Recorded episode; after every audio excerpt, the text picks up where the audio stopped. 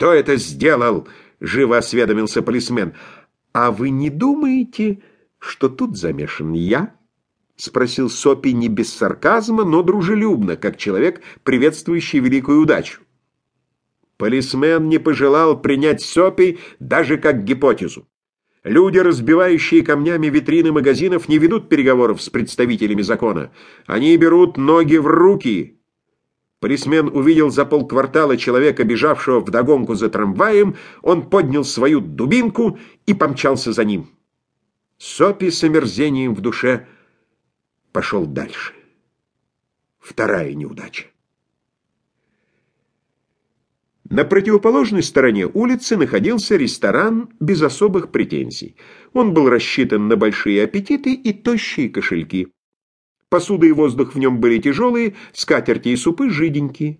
В этот храм желудка Сопи беспрепятственно провел свои предосудительные сапоги и красноречивые брюки.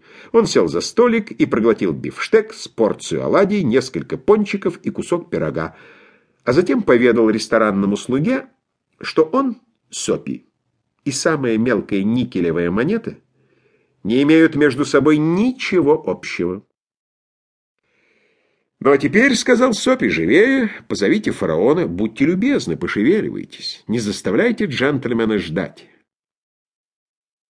«Обойдешься без фараонов», — сказал официант голосом мягким, как сдобная булочка, и весело сверкнул глазами, похожими на вишенки в коктейле.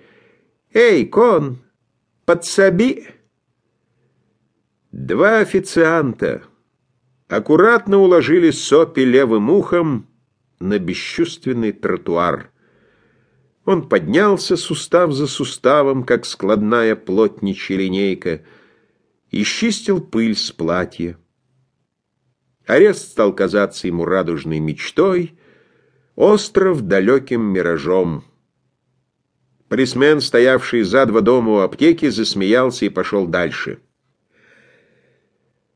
Пять кварталов миновал Сопи, прежде чем набрался мужества, чтобы снова попытать счастье.